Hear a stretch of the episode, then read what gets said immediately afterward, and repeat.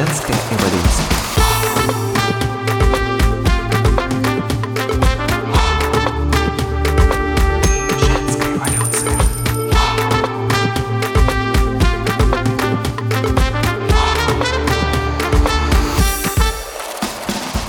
Привет, друзья! С вами Олеся и подкаст «Женская эволюция». В этом подкасте я беру интервью у женщин, владелец бизнесов, авторов необыкновенных проектов и экспертов. Мы обсуждаем, как развивать свои проекты, как их продвигать, как строить бизнес, как женщине реализовать себя. Не забудьте подписаться на подкаст на той подкаст-площадке, где вы сейчас его слушаете. Так вы сможете получать уведомления о выходе новых эпизодов.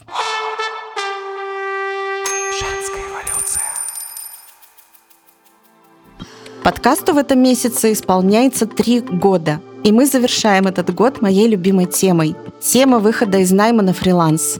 И мой гость сегодня Наталья Муратова, методолог. Она помогает экспертам создавать качественные продукты, на которых интересно учиться и интересно учить. Речь идет об авторских продуктах. И мы будем говорить с Наташей о том, как она выходила из найма на фриланс, как выстраивала свой путь и поделится своим опытом. Наташа, передаю тебе слово. Привет. Рада тебя видеть здесь, в нашей студии. Привет, Олеся, привет всех, кто нас слушает. Рада всех, хочется сказать, рада всех видеть. Расскажи, пожалуйста, что ты хочешь дополнить, что еще сказать о себе. Ну, наверное, я бы хотела дополнить, а, если говорить о нашей теме выход э, из найма в свою практику, я бы хотела дополнить, что мне очень важно сделать акцент на теме возраста, потому что из найма я уходила в 46 лет, сейчас мне через месяц 51, и я знаю, что особенно остро эту тему переживают женщины, которым ну, 40 плюс, скажем так, да, которые есть свои нюансы, и мне хочется этим поделиться. Супер, очень интересная тема. Я сама вышла на фриланс в 40 лет. Это тоже, ну, на тот момент это было прям страшно. Представляю, что ты чувствовала в 46. Это будет интересно. Почему ты решила выйти на фриланс, где ты работала, и как так получилось, что ты решила выйти в свою практику? Я работала в издательстве, я была издателем, а, работала в издательстве, которое выпускало журналы, газеты. Издатель — это такой человек, который как мини-генеральный директор в своем департаменте с моими пятью редакциями и 55 людьми а, в подчинении. И в какой-то момент я поняла, что, опять-таки, Первая тема возраста. Я понимала, что а, в найме находиться небезопасно и нестабильно, потому что найм либо нужно держаться за ту работу, которая есть, и стараться всеми правдами и неправдами сохранить ее, что давало, ну, скажем так, не свободу неопределенную. Я понимала, что новую работу найти сложно. Чем дальше возраст, новую работу найти сложно. И даже моим коллегам, кому было, например, 35-37, им уже мягко отказывали по причине возраста. Поэтому я поняла, что мне нужно формировать свою стабильность мне нужно формировать что-то, на что я могу опираться, кроме как на работу в компаниях, корпорациях. Было ли какое-то событие, которое послужило таким толчком, чтобы ты закончила карьеру в корпорации? Ну, наверное, такого события не было. Я просто поняла, что мне как бы и в компании, как это часто бывает, ты развиваешься. Э, то есть я пришла вообще в издательский мир в 2002 году на позицию ассистента, потом помощник пиарщика, потом бренд-менеджер, потом заместитель издателя, потом издателя. То есть, в принципе, я как бы выше только собственник компании, но я не хотела создавать свой бизнес в издательском мире. И плюс я понимала, что пресса ну, уступает свое место и позиции диджитал-продукции, я хотела развиваться, а там развиваться уже было негде и некуда. Соответственно, я стала искать пути, уже находясь в найме. Это, наверное, первый такой совет, рекомендация, что когда мы находимся в найме, очень круто начать протаптывать тропинку, то есть понимать, э, что я хочу, куда я хочу, про что я хочу. Я работала с карьерным консультантом, с коучем, которые мне помогли тоже. Сама бы я, наверное, очень долго бы это делала. Так у меня от момента что мне нужно покидать найм до момента ухода из найма, наверное, ушло года два осознанно. Такой был путь. Я работала в найме и постепенно готовилась к тому, чтобы уходить из него. А что ты еще делала, кроме того, что обращалась к психологу и к коучу? Ну, наверное, я начала с того, чего я хочу, да, то есть я поняла, что вот, вот здесь не хочу, и, в принципе, да, мне хочется... Э, я помню, как я сформировала это прям фразы у себя в голове, что я хочу иметь дело, в котором я буду востребована и в 40, и в 50, и в 60. И я хочу иметь дело, в котором возраст будет играть на меня, а не против меня. Вот, наверное, так у меня в голове сформировалось, а поскольку я начинала свою деятельность как преподаватель вуза, то есть я закончила библиотечный факультет, преподавала там, ушла в аспирантуру, защитилась, э, продолжала преподавать, потом уже я ушла в бизнес, ушла в издательство. И мне хотелось вернуться в образование, с одной стороны. Я не понимала, в какой роли вообще. То есть у меня не было понимания. А при этом мне очень хотелось работать с людьми, нравилось быть наставником в компании, когда приходили молодые сотрудники. Мне не очень нравилась система корпоративного обучения, поэтому тренерство там я не рассматривала для себя. Мне очень помог коучинг, потому что я, находясь будучи в компании, я закончила обучение, получила диплом коуча сертифицированный, а в коучинг я пошла, потому что мне нужны были новые инструменты как управленцу. И я думаю, это помогло мне и с собой разобраться, и как-то наметить свой путь, потому что из найма я уходила как коуч, не как методолог пока еще.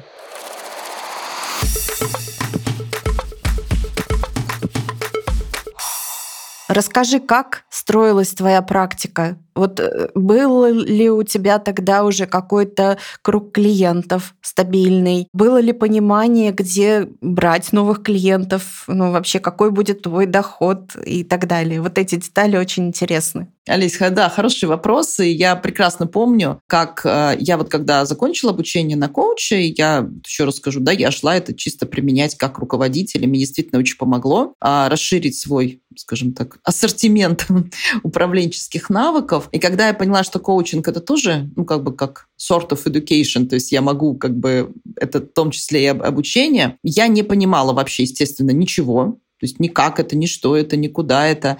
И я стала смотреть, поняла, что ага, есть онлайн. Я стала потихоньку, вот как слепой котенок, изучать интернет-маркетинг. Я просто начала смотреть, искать книги какие-то, вот просто тыркаться на все, что мне, вот другого слова я не подберу, а, все, что попадалось. И на тот момент мне очень помогло, мне попалась книга Дмитрия Румянцева «Продвижение ВКонтакте». И для меня это была судьбоносной книгой, потому что а, Дима очень четко, могу теперь говорить Дима, потому что с ним общаюсь и сотрудничаю, он очень четко разложил элементы интернет-маркетинга. Я поняла, где интернет-маркетинг совпадает с классическим маркетингом, а я как издатель, ну, в том числе занималась маркетинговыми вопросами в компании. И мне стало поувереннее. Я одновременно смотрела на то, а как вообще могут коучи попадать клиенты, потому что ко мне они никак не попадали, естественно, только было там первые полгода желания и больше ничего. Ну, я не понимала вообще как. И сначала это был сарафан, просто вот сарафанка, ты кому-то что-то рассказываешь.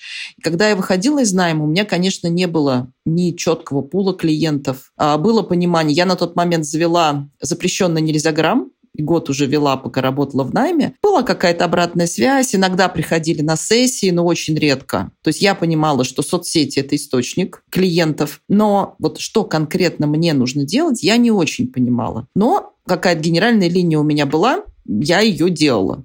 И еще находясь в найме, вот что я делала там последние, например, полтора года, а, первое, что я делала, это скапливала подушку финансовую. Хотя у меня была угу. ипотека, это было, конечно, сложно, тем более, что я сама себя обеспечиваю, и мне нужно было вот как-то все эти вопросы закрывать.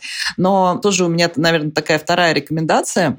Я поняла, что важно откладывать деньги, пусть даже это я не знаю, тысячу рублей в месяц, две тысячи, неважно. Вот когда ты понимаешь, что у тебя не было ничего, а тут у тебя на счету, я помню, как я обрадовалась, когда увидела там, я не знаю, первые 50 тысяч. У меня была стабильная зарплата, но еще раз скажу, у меня была ипотека, это, конечно, кушает много денег.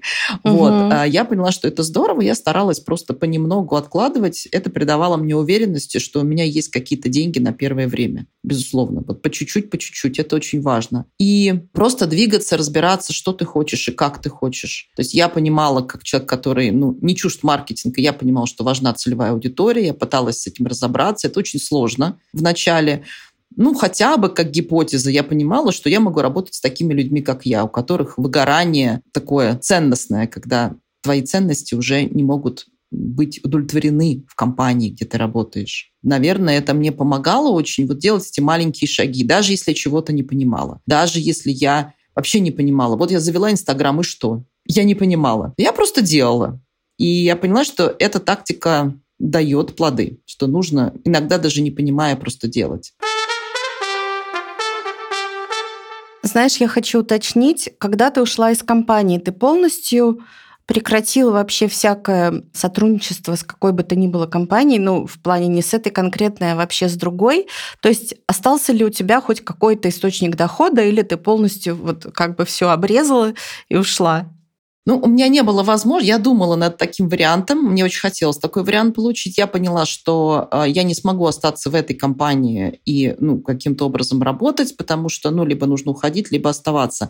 А я очень активно работала над тем, чтобы не я написала заявление, а мы по соглашению сторон, чтобы получить выплаты, которые мне нужны mm-hmm. были. В первую очередь я погасила ипотеку, во вторую очередь я, как это обычно бывает у людей в найме, попадаешь на операционный стол, у меня была сложная операция, то есть я в декабре декабре уволилась, в январе у меня была операция, и я понимала, что нужно время на восстановление. У меня не было источника дохода, у меня была определенная подушка, то есть я понимала, что ну, есть какие-то деньги, например, там на, там, не знаю, полгода жизни, да. А я тогда совершила первую большую ошибку. Я после найма сразу начала как-то быстро шуршать поиске работы, клиентов, практики. Я не дала время себе отдохнуть. Это была первая большая ошибка, когда мы уходим из найма, особенно если у нас стресс, особенно если выходим, как говорит моя коллега, на операционный стол сначала. Конечно, нужно не просто восстановиться физически, там, да, нужно морально восстановиться месяц-два, просто дать время отдыху. Это очень-очень важно. Потом мне это аукнулось, к сожалению. Я выходила, у меня не было никакой работы. Мой единственный заработок был 8 тысяч рублей, которые мне платили на бирже. А мне важно получать угу. деньги. Я активно пошла в поиск э, практики. Я стала рассказывать всем знакомым, что я коуч, я работаю с такими вопросами, я могу помочь тогда с темой выгорания работала, с темой выгорания, с, разобраться со своим путем, ну, собственно, с чем я работала несколько лет. Были, опять-таки, только случайные клиенты, но у меня произошел переломный момент, я о нем хочу рассказать. Вот, ну, может быть, у тебя вопрос ну, какой-то. Подожди, да, да, да. сейчас дойдем до момента. Что ты чувствовала, когда вот, ну, были эти 8 тысяч рублей с биржи и какие-то единичные клиенты? Вот как ты себя чувствовала в этой ситуации после такой ну, хорошей должности с хорошей зарплатой? Ты знаешь, у меня такая мотивация была сколотить фундамент для своей практики. Меня очень грело, что у меня все-таки есть какой-то небольшой, ну, люфт, да, то есть подушка, которая дает мне возможность э, пожить, поработать. У меня было очень много мотивации. Я настолько была счастлива, что я больше не нахожусь под прессингом, хотя да, зарплата два раза в месяц, стабильная, шестизначная, красивая. С 13 зарплаты это здорово и всякие плюшки, но вот эта радость от того, что начался новый этап, он давал мне силы. Как скоро получилось построить какой-то стабильный доход, стабильную практику? Наверное, через год. Я в декабре 19 ушла, и, наверное, в январе 20 у меня уже, я поняла, что там в ноябре я зарабатывала например, стабильные там 30 тысяч, в январе там 50 тысяч, на март у меня тоже был план там на 57-70, то есть я видела, что доход потихоньку растет, а, складывалась ситуация, тут пришел ковид и карантин, там началась новая история, но то есть где-то через год я вышла на, ну вот на такие суммы. Это не огромные суммы, но, по крайней мере, они мне помогали ну, закрывать какие-то базовые потребности и двигаться дальше. У тебя еще на тот момент не закончилась подушка? Накопленная? Я ее пополняла. Вот как бы моя такая политика, я не выгребаю полностью. То есть я какие-то, если небольшие деньги есть, то есть я зарабатывала там условно, я заработаю 20 тысяч, я там хоть какую-то, вот мне как-то важно было положить, чтобы она не иссякала полностью, а пополнялась вот таким образом. Хорошая стратегия, беру на заметку. Мне нравится. Женская эволюция. Ты хотела про переломный момент сказать. Что это было? У меня переломный момент было, когда я где-то прошло несколько месяцев, месяца четыре после того, как я ушла из найма, я поняла, что у меня нет движения вперед, месяц, два, три, четыре. Я поняла, что мне нужен кто-то и что-то, чтобы мне помогло вот, двинуться вперед. И я тогда пошла, был такой проект «Веб-сарафан» в бизнес-клуб «Веб-сарафана». Фактически такая программа наставничества для тех, кто хочет выйти в самостоятельную практику. Сейчас уже этого проекта нет, но я очень благодарна, что я туда попала. А для меня это был риск. Я помню, что я заплатила 30 тысяч за эту программу, а на тот момент я их, как мы помним, не зарабатывала. И я знаю, вот угу. тоже частый такой у людей, кто переходит э, из найма, э, говорит, но я еще пока не зарабатываю, чтобы там, оплатить программу, оплатить наставника, пойти кому-то в работу. И это все, я понимаю, что это все затягивается. И вот когда эти 30 тысяч заплатила, у меня была такая мотивация их вернуть, заработать. Что я вот Мгм. просто била всеми лапками. Я была самым активным участником, одной из самых активных участников. Я ходила на все встречи, на все встречи с наставником. Я очень много делала. Я отбила эти деньги, там не 30, а там 45 тысяч, как сейчас я помню, я заработала. Зарекомендовала себя как суперактивный человек. И когда закончилась моя программа, я попросилась куратором в эту программу. Тоже еще такой момент. Я не ждала, что мне кто-то что-то будет предлагать. Вот тоже вижу такую позицию иногда, особенно людей, кто приходит с большой, с высокой должности. Вот ты привык, да, вот я была топ-менеджером международной компании. У меня были подчиненные, у меня был секретарь, у меня было много чего. И, в принципе, ко мне приходили люди, да. Но когда я вышла из найма, я поняла, что это новая страница, и нужно сметанку, вот эту маслица сбивать самому. Я не ждала, когда мне кто-то что-то предложит. Это было неудобно приходить и говорить, возьмите меня, потому что были отказы, Мгм. Безусловно. Говорили, у вас нет опыта, вы не работаете слишком мало как коуч, мы вас не возьмем. А здесь проект меня знал, они сказали, да, окей, давай ты будешь куратором. Это было, опять-таки, небольшие деньги, что-то порядка 25 тысяч в месяц. И у меня получалось, да, у меня где-то вот 25 мне давал клуб, плюс еще там 25-30 это клиенты, где-то вот у меня складывалась сумма там минимальная, которую мне нужна для, скажем так, проживания. И я считаю, что если бы я не пошла в клуб тогда и продолжала бы сидеть, ну, пока я еще не зарабатываю, ну, моя бы жизнь сложилась по-другому на фрилансе. Но тут надо заметить, что велика была роль тебя самой. То есть ты очень хотела, ты много чего делала, ты много усилий приложила, чтобы получить результат. Ну и потом вот сама сделала вот этот шаг, предложила себя в качестве куратора. Да, и знаешь, очень много неудобных шагов. Когда общаюсь с коллегами, тоже с теми, кто смотрит, смотрел тогда в тот даже период, люди говорили, ой, ну мне так неудобно себя предлагать, мне неловко, мне стыдно.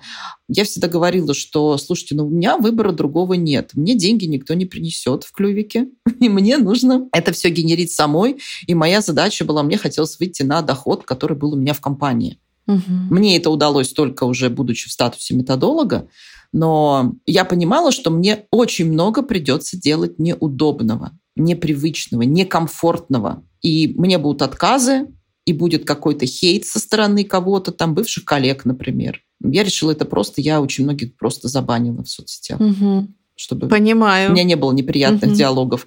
Мне это было легко и нормально.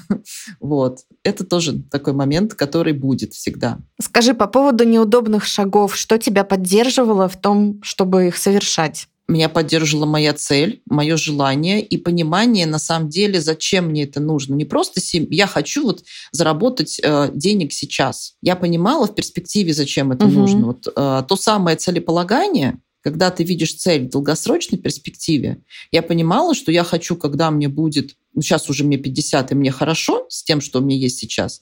И я смотрю вперед, понимаю, что я хочу, чтобы мне было хорошо, когда мне будет 60 и 65. Вот это меня очень мотивировало Мгм. я понимала, зачем. Вот это э, я работаю с ценностями, и через ценности, как коуч работала, и как методолог, и работала через ценности, через смыслы.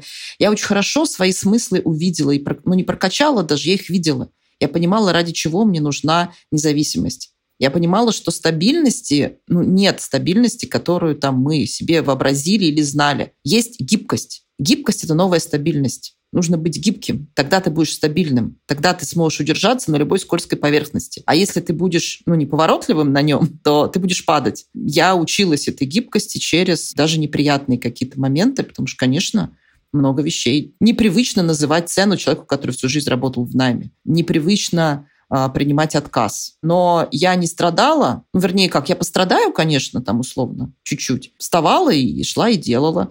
И мне очень нравилось. И я, знаете, еще вот э, тоже слушателям говорю, знаю, что все очень ждут результатов. Очень круто, когда мы самые маленькие результаты, небольшую оплату, какой-то комплимент от клиента или потенциального клиента, от коллеги. Вот прям я их собирала как ну, поддержку такую. Правильной дорогу идешь, Наташ, молодец. Да, как такие свои сокровища. И потом пересматривать отзывы, и там читать. Я тоже собирала свои отзывы, и для меня это было просто таким огромным ресурсом, когда что-то, ну, руки опускаются, или ты чувствуешь усталость, перечитываешь отзывы, и прям сразу все готово снова. Классно. Э, Скажи мне, был ли у тебя коуч в тот период, когда вот ты ну, вот эти первые шаги делала на фрилансе? Ну, я периодически работала с коучем. Да, у меня был коуч. Э, мне это помогало. Помогало как-то. Это поддержка, это понимание и подкручивание, докручивание своей цели. Ну, плюс я как э, профессиональный коуч, я сама как бы ну, занималась самокоучингом неким, да. Понятно, что не все вопросы можно э, самокоучингом, но, по крайней мере, цель, стратегия – это то, что я постоянно делала и сверялась с этим.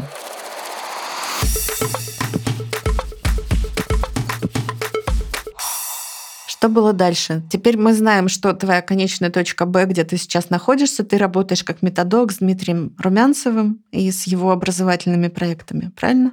Не совсем. Я работаю как методолог с Натальей Франкель, а с Дмитрием угу. я на его конференциях вот на Белой конфе выступала и буду выступать, надеюсь, еще. А дальше, вот только у меня начала развиваться коучинговая практика, я как-то вот более-менее стала уверенно чувствовать себя. А еще такой важный момент, мне очень помогало ставить такие цели, ну, которые прям четкие и конкретные. Вот я хочу и облечь, вот представить себе, например, я понимала, что моя давняя мечта – это перезимовать в Черногории. Вот в 2020 году я ее совершила, угу. потому что найме-то куда ты уедешь, ты работаешь постоянно, куда тебе ехать на месяц, там, на два. И э, я посчитала, сколько мне нужно денег, условно, мне нужно экстра денег, там, билет, жилье, да. Я посчитала, о, мне нужно на это 60 тысяч. Я прям увидела, я даже знала квартиру, в которой я хочу жить, я там останавливалась уже. Ну, конечно, я их заработала очень быстро, потому что это я прям, все шестеренки начали крутиться.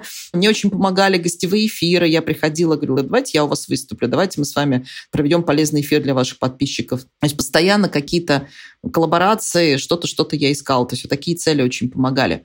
И только-только все начало складываться, и тут март 2020 года угу. случается случается ковид, и я опять откатываюсь вообще ну, на ту же точку. Только даже у меня не было 8 тысяч, которые от... Ну, подожди, а почему ты откатилась? У тебя же вся работа была в онлайне. Что, что случилось? А потому что все клиенты, ну, все замерли, никто не знал. Даже те клиенты, которые были планы, они все отказались. Угу. То есть это был просто вот март-апрель, я понимала, что нет ничего, клиентов нет.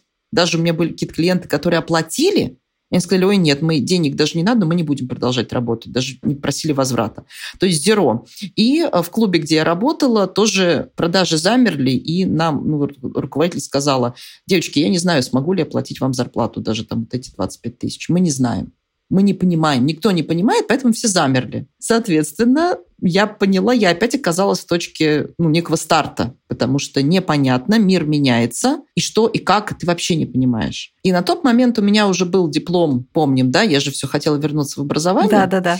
И однажды я услышала выступление методического директора Эдмаркета, это компания внутри нетологии, которая готовит специалистов по онлайн-образованию, про профессию методист онлайн-обучения. Я поняла, что вот оно то, что мне нужно, то есть это не преподаватель, и это не там директор, не маркетолог. Это человек, который занимается непосредственно созданием программы для экспертов.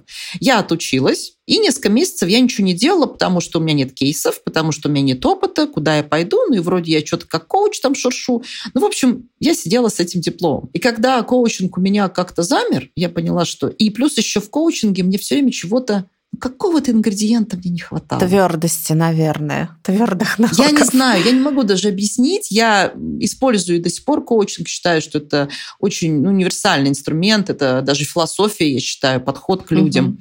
Но вот чего-то мне не хватало, вот что-то, а чего не понимала. Я сижу так, с коучингом тишина, с методологией есть диплом, непонятно, что с ним делать. А тогда на тот момент у меня еще работала тоже вторая ошибка, которую совершают люди после найма, и которую я совершила. Это когда мы выходим из найма, и мы говорим себе, ну и нам иногда говорят, ты теперь новичок, ты начинаешь все с нуля, ты начинаешь все заново. Я себя воспринимала как новичок. Ну, то есть я вот с нуля все начала. А это было неправильно, потому что мы, выходя из найма, мы не с нуля начинаем, мы не чистую страницу. Мы открываем чистую страницу в книге, которая уже писалось много времени. Это как ну, новая Средина страница, книги. новая глава. да. да, это средина книги. Mm-hmm. Это никак не новая книга. Даже если мы уходим в другую деятельность, если покопаться, то мы найдем очень много, и я прям практиковала на других людях, очень много того, что ты делал в найме, Мгм. и это ты можешь э, применить сейчас в новой практике своей. Да, это абсолютно точно. Мгм. Да, и вот наступил ковид.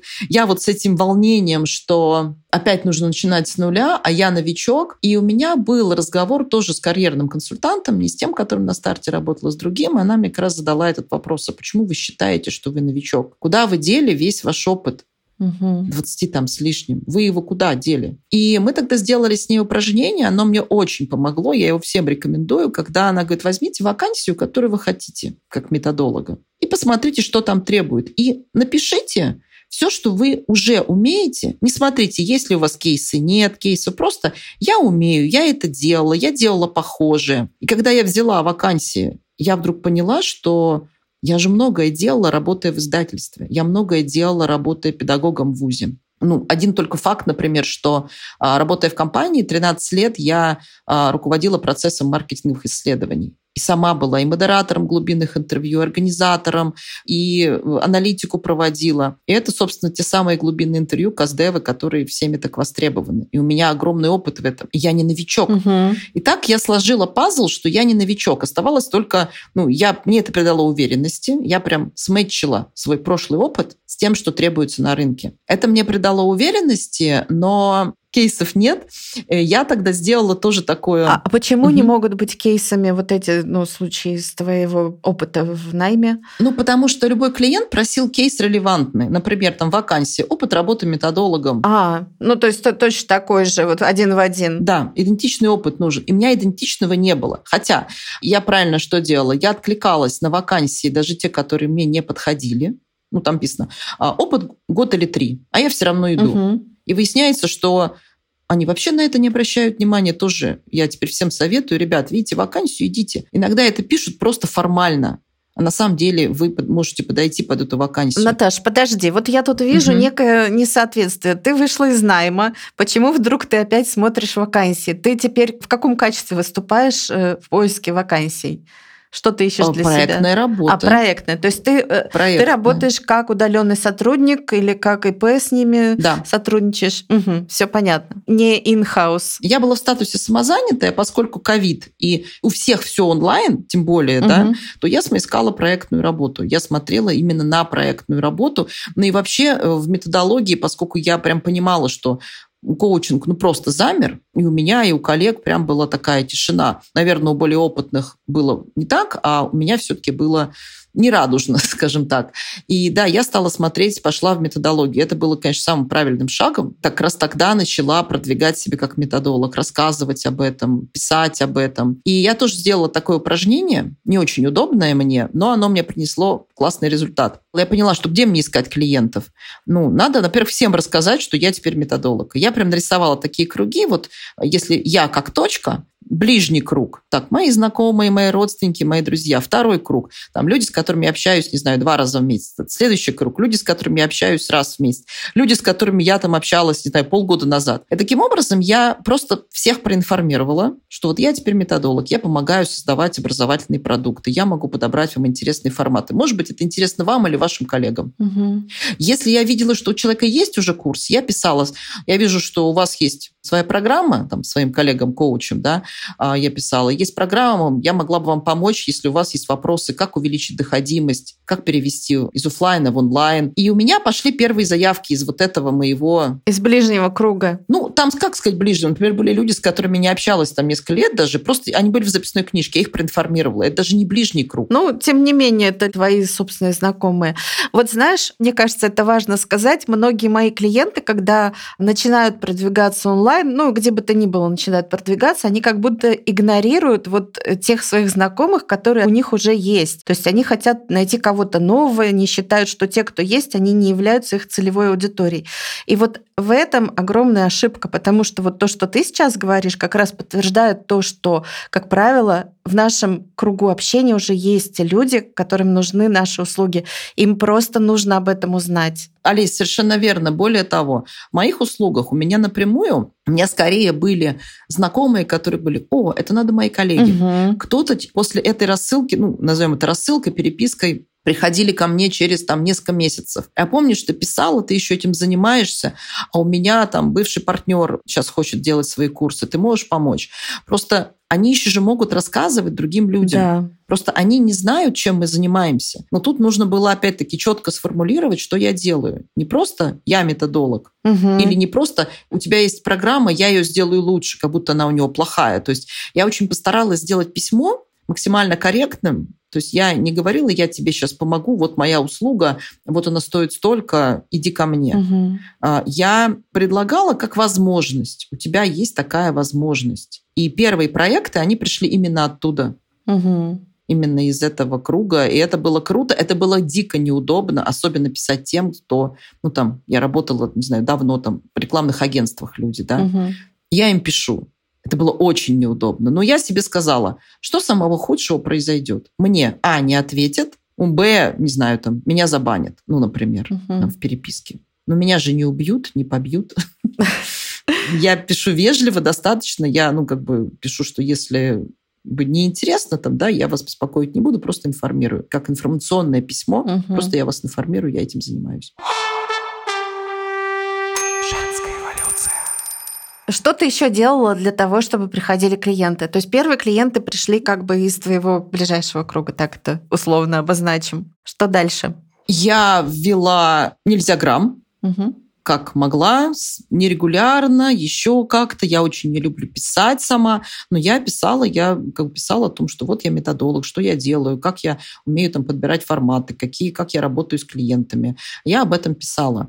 А, И в конце 2020 года я завела Телеграм, когда еще это не было модно. Мгм. А Я поняла, что мне Телеграм удобный, и моя аудитория любит почитать. Я просто писала. И тоже, я считаю, я очень благодарна себе за то, что я не ждала, что мне будут комментировать, мне там будут что-то писать. Вот я просто писала. И когда приходили люди, которые говорили, ой, а я вас уже год читаю, или там полгода, мне нравится ваш подход, я бы хотела обсудить возможности сотрудничества. Я поняла, что нужно просто писать, даже если нет отклика. Очень многие люди ломаются на том, что мне же никто не пишет, мне никто не комментирует, ко мне никто не приходит, но мы не знаем, вот эти люди, которые на нас подписаны, кто они, ну мы же каждого-то не щупали, да, Мгм. а может быть люди читают, и потом у них возникает потребность, и они к нам приходят. На самом деле, хочу сказать, что тоже такой момент. Люди, которые комментируют, и люди, которые покупают, как правило, это совсем разные люди.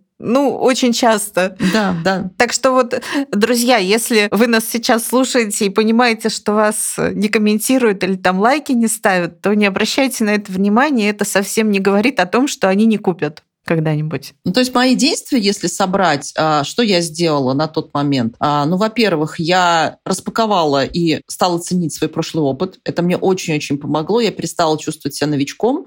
А, Я поняла, что я классный, опытный специалист. Просто да, у меня нет там десятка кейсов там на первых порах, но ничего, я их сделаю. Я распаковала свой опыт, я продолжала делать, даже если я не видела отклика, я продолжала делать. Писать об этом, рассказывать об этом.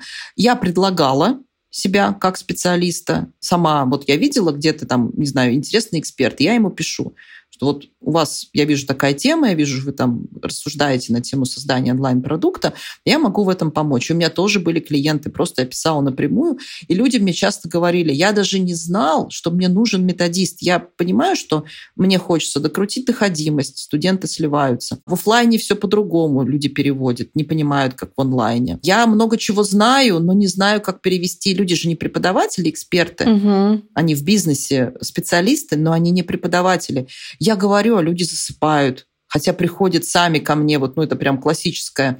Как сделать так, чтобы было интересно меня слушать? Как удерживать внимание во время урока? М, Как записать короткий урок или наоборот, как записать длинный, чтобы он был интересный. Я старалась людям предлагать конкретику. Не вообще, я вам помогу сделать курс. Ну, как бы непонятно про что. Я вот такие конкретные штуки я видела, смотрела, так примерно понимала и говорю, возможно, вам это поможет. Мы с вами можем это обсудить. То есть я вот это делала. и Я сделала бизнес-клубе, где работала, я им предложила сделать курс бесплатно. Я говорю, я хочу сделать курс для вас, как сделать курс. Мгм. Курс про курс. Мгм. Класс. Вот. а, Они говорят, классно, только мы тебе заплатить не можем. Я говорю, ничего, я хочу потестировать. Мгм. Мне с него пришли клиенты. То есть вот эти точечные какие-то касания, Мгм. Я постоянно их делала. Я постоянно делала, тестировала, ошибалась, естественно.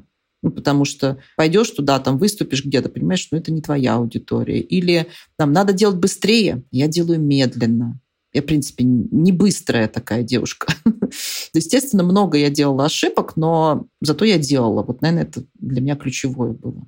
Что я для себя ценного услышала, это то, что нужно проявлять проактивность. Ну да, да. я не говорю про то, что ты прям должен быть такой зажигалкой. Вот я, например, не могу сказать, что я там дикая такая зажигательная. Говорю, я медлительная, угу. я многие вещи думаю, там слишком много думаю, но потом я могу быстро сделать, конечно. Но все равно деятельность, она должна быть, она должна идти. И вот выход постоянно из этой в неудобные для себя ситуации. Угу. Тоже, например, когда я как методолог стала работать, я поняла, что людям не хватает сайта. Мне говорили, особенно когда люди из компаний, например, из корпораций, э, специалисты, вот кто наставничество свое собирал, еще тогда не было это столь модным словом, им нужно, чтобы было все в одном месте. Они не сидят даже порой в соцсетях. Мне нужно было собрать сайт, я тоже пошла к специалисту, я заплатила деньги, которые я опять-таки ну, зарабатывала, но прям это было мне очень-очень сложно отдать сумму прототипировщику, который мне распаковал, составил текст. А, но этот сайт работает до сих пор, хотя он уже немного там по дизайнерскому устарел, да. Но я собрала это все, это помогает. Я видела, что людям так удобно, значит, я должна дать так, как удобно клиенту потенциальному. Расскажи теперь про свою точку Б. Что у тебя сейчас? С кем ты работаешь? Какие у тебя проекты в работе? Может быть, про доход что-нибудь тоже интересно. Про точку Б. Если говорить про доход, то, скажем так, свой наймовский доход, я его достигла где-то через, ну, наверное, в году, в конце там 21 года я уже зарабатывала, может быть, в середине 21 а, я уже зарабатывала столько, сколько я зарабатывала в найме. Сколько времени прошло тогда на тот момент? А в методологии прошло где-то полтора года. Это в методологии, а с момента выхода из корпорации? Ну, наверное, года два. 19 20 21 Вот в середине 21 у меня доход э, стал расти. Угу. За счет чего он стал расти? Да. За счет того, что я работала, ну, я стала повышать чек, потому что я стала понимать, какую ценность моя услуга несет людям. Угу. Даже мне клиенты говорили, вы мне делаете программу, которую я потом продам, условно, там, на 10 миллионов, буду продавать ее регулярно. Угу. Я понимала, что чек не может быть там 50 тысяч или 30 тысяч. Мой первый гонорар за, как методолога был 30 тысяч. Угу. И я была очень счастлива, хотя я понимала, что на рынке тогда уже люди брали там 70 и 80 за аналогичную работу. А сейчас за проект, э, ну, наверное, сложно сказать, я беру где-то от, ну, скажем, от 70 тысяч до 250, ну, даже, наверное, до 350, в зависимости от сложности. Угу. Нужна ли мне команда, нужны ли мне кто-то еще, какие-то люди, да. Это может быть консультация за 25 тысяч, это окей, или кому-то консультации достаточно. У меня там есть небольшие продукты, сейчас спаковываю в записи, но работа именно, когда ты работаешь вот э, с людьми, как говорится, day-to-day, работаешь с личностью, потому что я работаю с авторским продуктом, с личностью. А мне нужно понять философию человека, мне нужно понять, что он хочет выразить в образовании. Не только скиллы, но и себя, Потому что uh-huh. многие делают продукты для того, чтобы реализовать в том числе себя. Мне это очень важно. Это глубокая работа. Здесь, конечно, помогает коучинг потому что я работаю здесь фактически как коуч, когда ты упаковываешь ну, прям полностью продукт, который готов к реализации. Вот, я хотела как раз спросить, остался ли коучинг в твоей деятельности? И в каком виде он у тебя сейчас? Ну, коучинг это вообще, я считаю, палочка-выручалочка, потому что это умение задавать вопросы, это умение слушать. Вообще методолог должен уметь, прям должен уметь слышать и слушать. И часто очень клиенты мне говорят о том, что ты умеешь слушать и вытащить ценное и важное, то, что должно пойти в продукт, а что, например, в продукт пойти не должно. Вот это очень важно, это у меня коучинг научил это навык, который очень дорогого стоит и в деньгах, и в ценности, которую ты даешь, и в глубине работы. Я много работаю с коучами, в том числе. Вот два года я работала с Филиппом Гузенюком, проект «Счастье деятельности». Угу. И для меня это очень важно. Со многими коучами, ну, которые, может быть, работала с Марией Домброван, программой, вот, проект «Человеческий капитал». О, какие у тебя яркие персонажи прямо светила. Да, преподавала я у Марии. Э, много людей, которые, может быть, их имена ничего не скажут, но я понимаю, что это очень глубокие личности. Я всегда говорю, я могу работать, я работаю только с теми, у кого я могу учиться, и кем я могу восхищаться. Мгм. И по-другому это никак. И здесь тоже и про точку Б, если говорить, недавно встречалась с коучем, с которой я работала, вот когда я выходила из найма. И она мне говорит, слушай, а присылает мне конспект нашей сессии, говорит, посмотри, пожалуйста, топ-5 проектов, с которыми ты хотела работать. И там стоит Дмитрий Румянцев, Наталья Франкель, Филипп Гузенюк, проект «Синхронизация. а, Преподавать в нетологии». И Вообще. на данный момент я выступаю на конференциях у Дмитрия Румянцева. А с Натальей Франкель мы с 22 года, я работаю с ней как методолог. С Филиппом Гузенюком мы работали почти два года. Синхронизации у меня были переговоры, но мы по графику с ними никак не сошлись. И в нетологии я почти год преподавала на курсе методолог онлайн-проект. Вот так работает желание. Это цели. Я бы сказала, что это цели. Причем, если посмотреть, а, мне иногда говорят, тебе просто повезло. Мгм. Я всегда говорю, везет тому, кто везет. Говорю, вот Филипп Кузенюк, например, я увидела вакансию, что ищет проект. Причем увидела, уже там прошел месяц, наверное, или недели три. Думаю, ну они, наверное, уже нашли. Там были требования, которые я не подходила под них. У меня не было опыта запуска именно, работы на запуске. У меня не было трех лет, которые нужно Мгм. там вакансии. Но я все равно написала директору. Я написала, сказала, почему я хочу работать, почему мне близки ценности Филиппа. Они меня пригласили, говорят, а мы еще в поиске. Потрясающе. Мне так нравится этот случай. То же самое с Натальей Франкель. Я тоже увидела ее вакансию.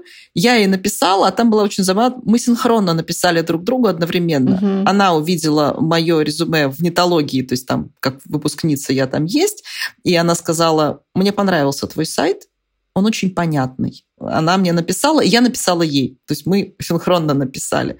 То есть э, нетология пришла сама, это был тоже редкий случай, но это уже когда ты работаешь какое-то время, не прекращая, и пишешь об этом, и ты попадаешь в поле, и уже тогда, через какое-то время, я думаю, что у меня это началось года через полтора, Мгм. когда уже ко мне стали. Пришла нетология, предложила преподавать. Пришел университет Синергия. Мгм. Сказали, мы ищем методолога, чтобы записать курс для факультета бизнеса про профессию методиста. Мгм. Вы готовы? То есть уже начинает вот эти плоды, они не сразу, они постепенно, ты вот как в огороде, да, ты скопал, посадил, полил, удобрил, а потом, как в огороде. ну да, потом она начинает расти. Да. Семечко это.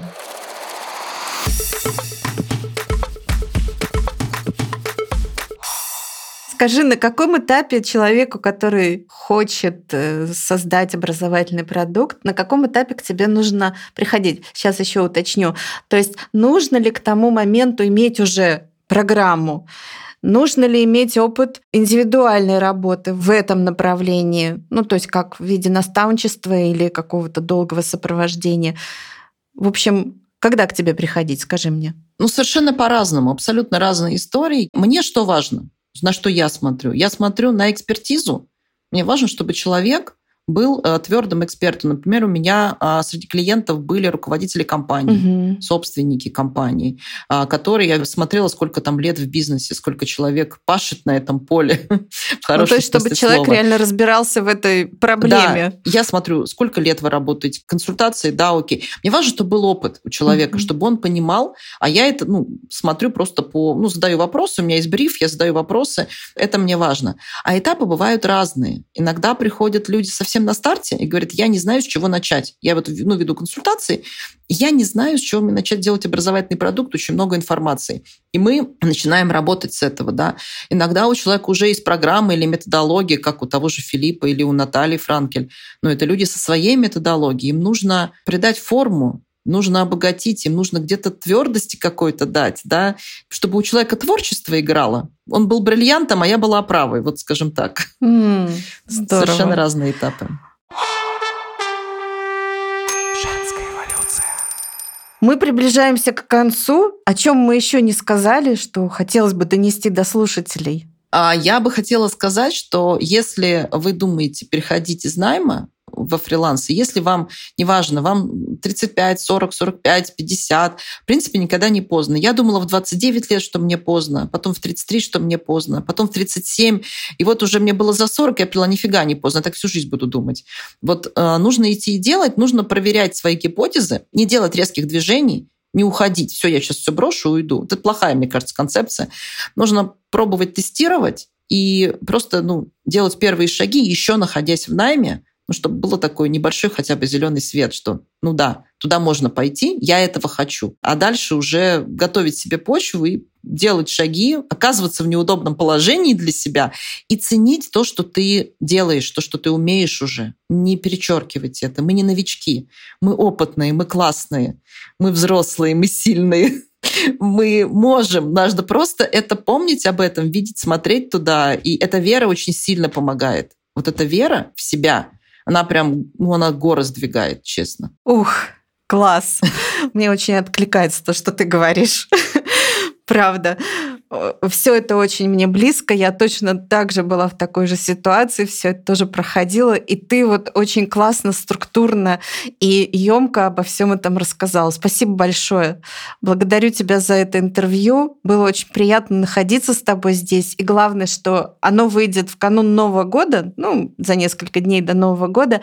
И мне кажется, это такой сработает как классный импульс для тех людей, которые думают об этом давно, но пока не решаются что-то делать. Спасибо, спасибо, что пригласила. И да, очень приятно было этим поделиться. Раз в канун Нового года, так вообще прекрасная возможность сесть и простроить свои желания, облечь в цели и себя любимую, сказать, какая ты молодец, сколько ты всего уже умеешь. Вот это вообще, мне кажется, самое главное. Так что всем желаю в Новый год сделать себе такой подарок в виде ценности себя, подсветить ее и пойти дальше туда, куда хочется. Да.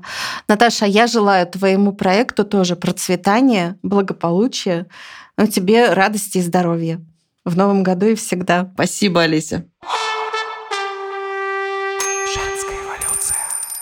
Друзья, благодарю вас, что прослушали этот эпизод. Я надеюсь, что вам понравилось. Не забудьте поставить лайки и сердечки на подкаст-платформах и поделиться отзывами, если вам действительно понравился выпуск. Также, если вы сделаете скриншот из подкаст-приложения и выложите его в сторис, то нам это очень поможет и поможет подкасту получить больше узнаваемости, больше аудитории. Оставайтесь с нами. До встречи в новом году и увидимся, услышимся в подкасте «Женская эволюция».